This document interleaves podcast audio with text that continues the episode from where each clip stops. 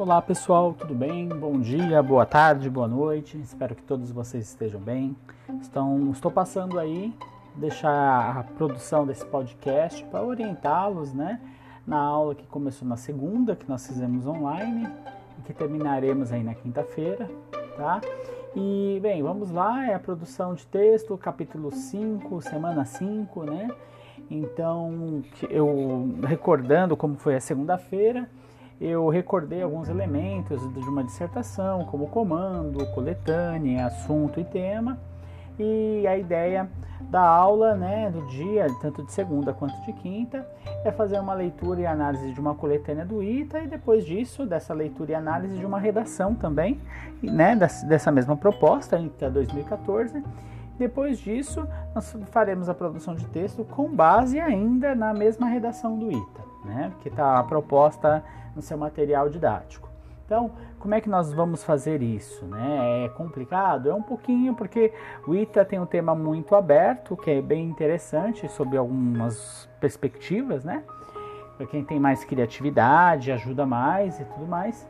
No entanto, vamos buscar ah, dentro da, das coletâneas solicitadas pelo ITA a proposta de produção de texto que eles nos pedem. Queria que vocês tivessem esse pequeno cuidado, porque o que acontece? Como é que eu busco esse tema dentro da coletânea do ITA ou de qualquer outra coletânea? Eu faço a leitura dos textos que estão presentes, depois eu vou lá, eu seleciono as principais ideias sobre os textos que eu li, separo palavras, faço anotações a cada parágrafo, cito, escolho palavras-chave, né? Faço a seleção desses pensamentos, ou seja, anoto tudo aquilo que me chamar a atenção de importante em cada texto. Depois eu faço as minhas reflexões pessoais sobre esses temas, sobre esses assuntos que estão discutidos e, claro, uso minha bagagem pessoal sobre as questões que foram levantadas por esses textos, inclusive trazendo meu próprio repertório, trabalhando a questão da intertextualidade com outros textos que me parecem possíveis né, canções, poemas e tudo mais. Certo, pessoal? Então, é, na aula passada, né, na aula de segunda, eu comecei a fazer a leitura da crônica e de um texto de jornal para descobrir o tema da nossa redação do ITA. Então eu não vou refazer a leitura, mas lembrando que na, no Google Sala de Aula vocês têm a proposta de redação integral, junto até inclusive com os exercícios né, de, de interpretação de texto, quem quiser fazer mas você tem a proposta, tem o seu material aí também, né? E eu fiz a leitura que era uma crônica de Manuel Bandeira de 1937 sobre Charlie Chaplin e a sua magia, a sua capacidade de, de, de criar um personagem, né? É, tão famoso, tão completo, que é o Carlito. Claro, o Chaplin, é, ele criou outros personagens, mas acho que o, Chá, o Carlito é o mais famoso, né? O que nós conhecemos por tempos modernos, o grande ditador e tudo mais.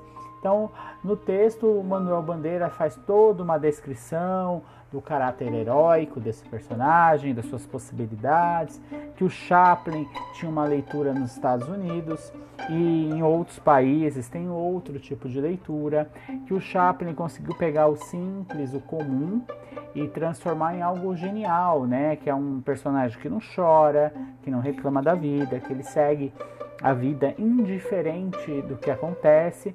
E claro, é um personagem que retratando uma certa realidade, nos propõe a rir, mas também, claro, a refletir sobre aquilo que está acontecendo no nosso meio.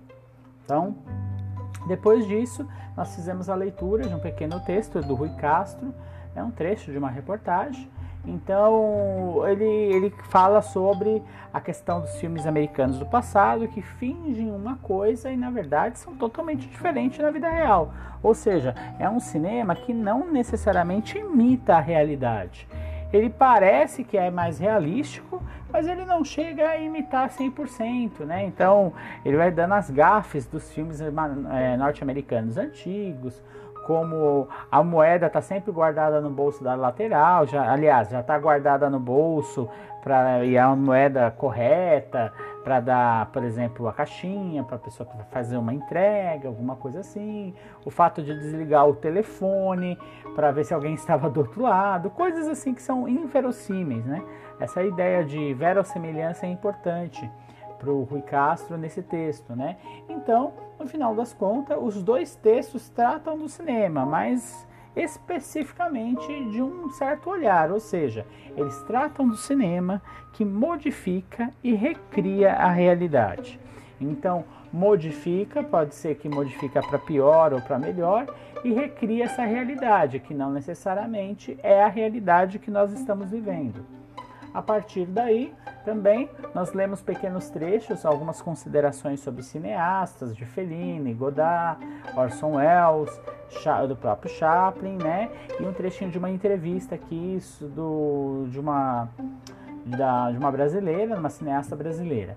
Então, então você tem aí o tema central da sua redação, que é a partir da leitura das coletâneas, claro, isso você teria que fazer dentro do tempo do vestibular, analisar, parar, pensar e tudo mais. Você faria dentro desse tempo do vestibular. Você teria que escrever um tema, né? Você pode até tentar fugir um pouco disso, mas o tema central do que os dois textos trazem é a questão do cinema recriando a realidade. Ou seja, como é que o cinema recria a realidade que nós vivemos, nós pensamos, né? Eu cheguei a mostrar para vocês que, inclusive, alguns textos, alguns é, vídeos, eles acabam, passei dois vídeos, né? Que eles acabam aí recriando a realidade de uma forma um tanto quanto diferente. Porque o que acontece?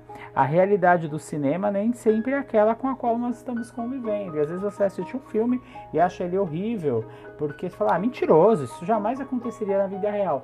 Em outros casos, você gosta do filme que justamente porque ele foge da vida real. Aí eu mostrei um trechinho do Monty Python, né?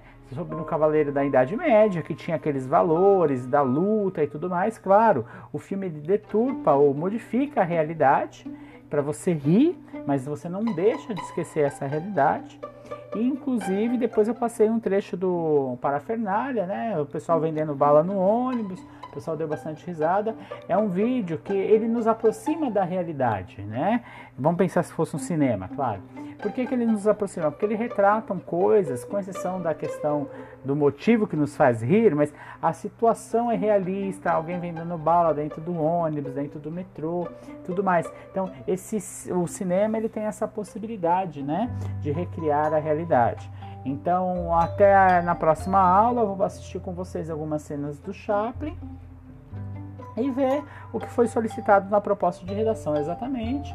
A partir daí, nós vamos fazer a análise de redações acima da média e abaixo da média que estão presentes no material didático de vocês. E ao final, eu também vou indicar algumas canções, né? E, aliás, desculpa, canções não. Vou indicar alguns vídeos, alguns filmes que tratam justamente sobre o cinema, o fazer do cinema. Tá certo? Ah, no Google Sala de Aula também coloquei para leitura um artigo que fala sobre o cinema realidade ou a realidade do cinema. Tá certo? Então espero que todos estejam bem, que acompanhem aí as, as postagens, façam a leitura dos materiais, porque a bagagem, quanto mais conteúdo, melhor ainda. Tá certo? Um grande abraço e até quinta-feira.